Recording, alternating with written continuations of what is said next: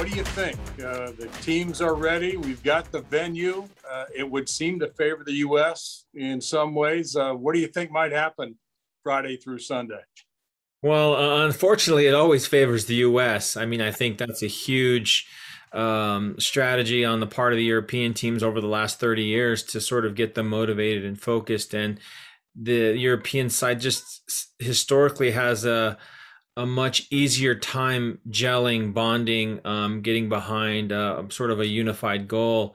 Uh, we've just noticed, you know, so much over the last years, just how difficult it seems for the Americans to, um, uh, you know, just come together. I mean, I'm not saying they got to hold hands and and do a lot of other things, but it's just uh, we have to put our individual pursuits to the side and our individual agendas and just kind of come together as a team. So we'll see. I mean, this is a young team. It's got six rookies, but very experienced rookies, very highly ranked rookies. So um, I think it's a different type of team with regard to the lack of experience. I I, I think that be might be a bit of a a, a mistell there.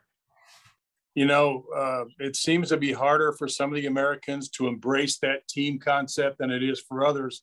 Uh, we've heard all summer about this Brooks and Bryson thing.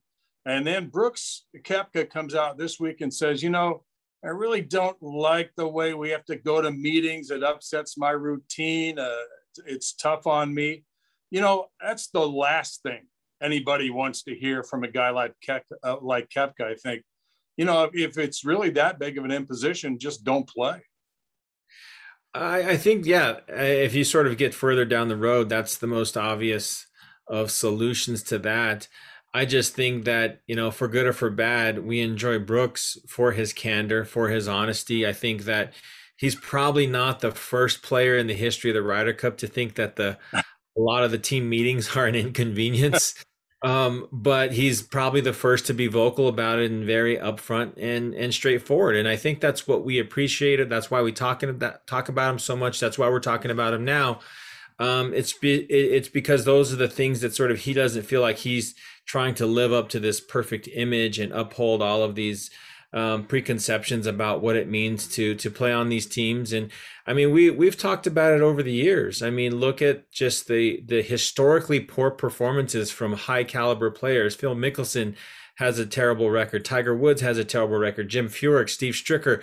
Um, you know, just awful. Does that mean, you know, that they don't care? And, and in some cases, we've had players talk about just how hard it is to play every year for your country because you know the U.S. has to do it with the inter- with the Presidents Cup and the Ryder Cup coming you know every year. So um, maybe Brooks, we like to talk about it. So when he throws it out there, we jump on it. But it's not the first time that stuff like this has kind of been mentioned.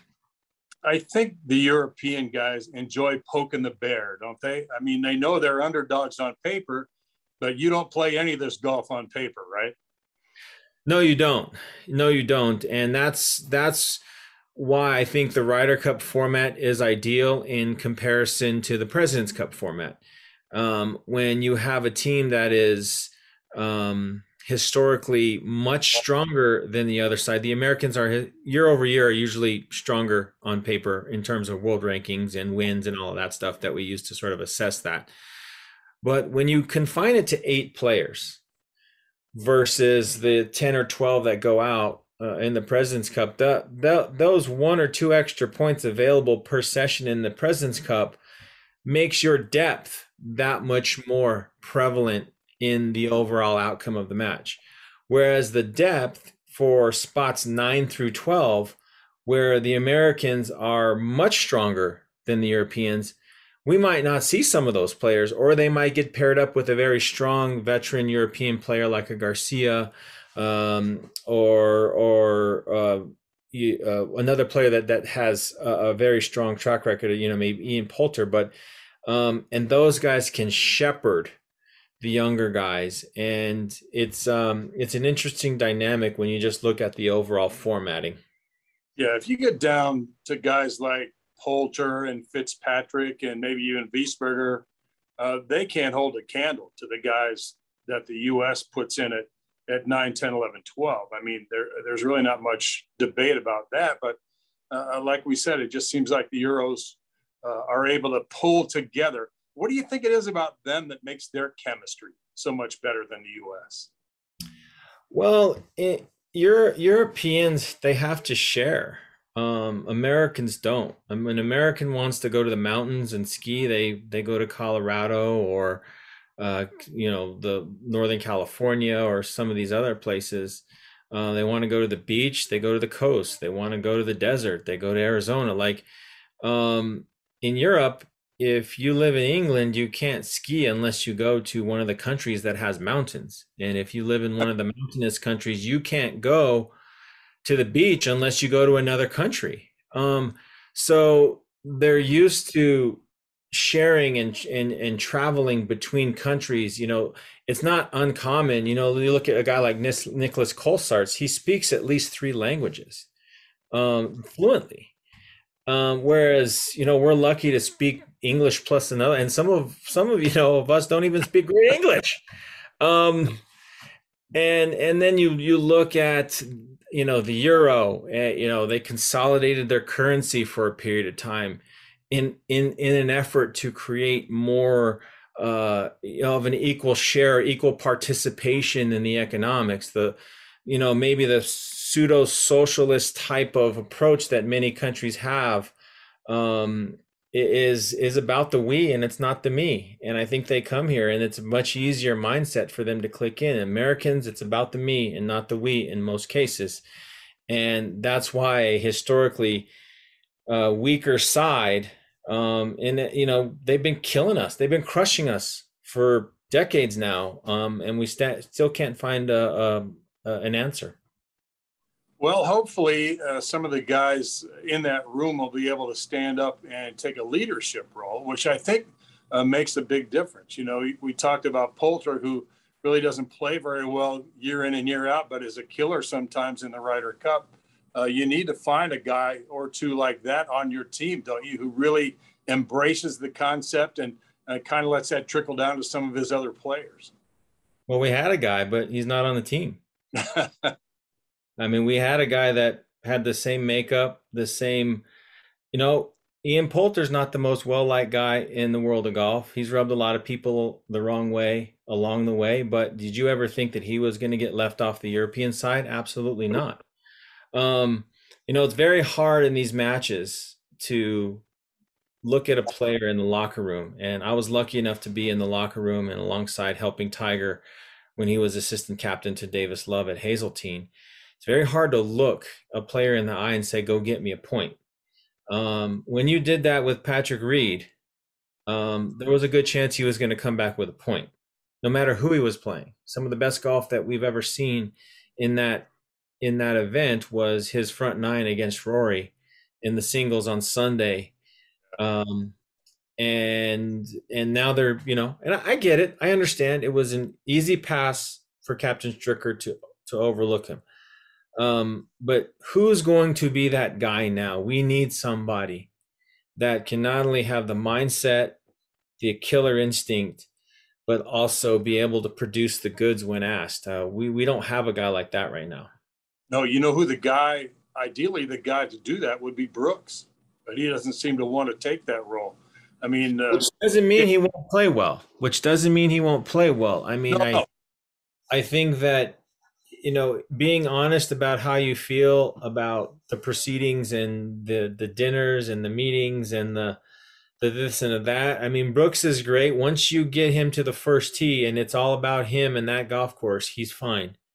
Everything else in between is, you know, maybe a bit of an inconvenience, and it's a tolerable inconvenience, but at the end of the day, that doesn't preclude him from going out there and, and winning his matches and, and doing his job. Uh, let's talk about the venue a little bit, Notah. Whistling Straits. Uh, I played it this summer. I know a lot of people that are watching this uh, will have played it this summer uh, because it's a public course and everybody gets a chance to go play. Um, it's a big man's course. I mean, it's a big hitter's golf course. I'm sure Steve Stricker will set it up uh, the way he uh, perceives it to be uh, most advantageous to his team. But what do you think about the Straits? You guys have all seen it plenty of times. Uh, how does it rate as a Ryder Cup venue? I think it rates very well. Any time you can go to a venue and birdie and double bogey are in play on virtually every hole, it's going to be a great Ryder Cup venue. Uh, I think TPC Sawgrass would be a great Ryder Cup venue. I would love to see us go to more venues where the Americans have a bigger advantage. Um, you know, some of the Europeans have seen the golf course more than the Americans have um, as far as Whistling Straits goes, but it's an intimidating, um, very demanding golf course with you know over a thousand bunkers um, but only a handful are, are, you know a small percentage i shouldn't say a handful but a percentage of those bunkers less than 20% of them are actually in play for for the pros now for you and the rest of the guys they're all in play but you. um you know going up there and and captain stricker bringing the guys in a couple weeks earlier to get your your sight lines in to get your start points to get your your ranges of where your windows are to place the golf ball is a huge huge advantage. And i hope that it does end up uh, translating into points um, for the us in the in the long run Notah, uh, is it accurate to say that the europeans simply care more about this than the american players do no i don't i, I think that's an unfair accusation i i would say um, that they just they they get they get more out of their play. Their their level of play elevates to a place that we are are not accustomed to seeing it. I mean, um, Ian Poulter plays like a five time major champion at these things, and he's never won a major. Um, we have our you know the best player in the history of golf.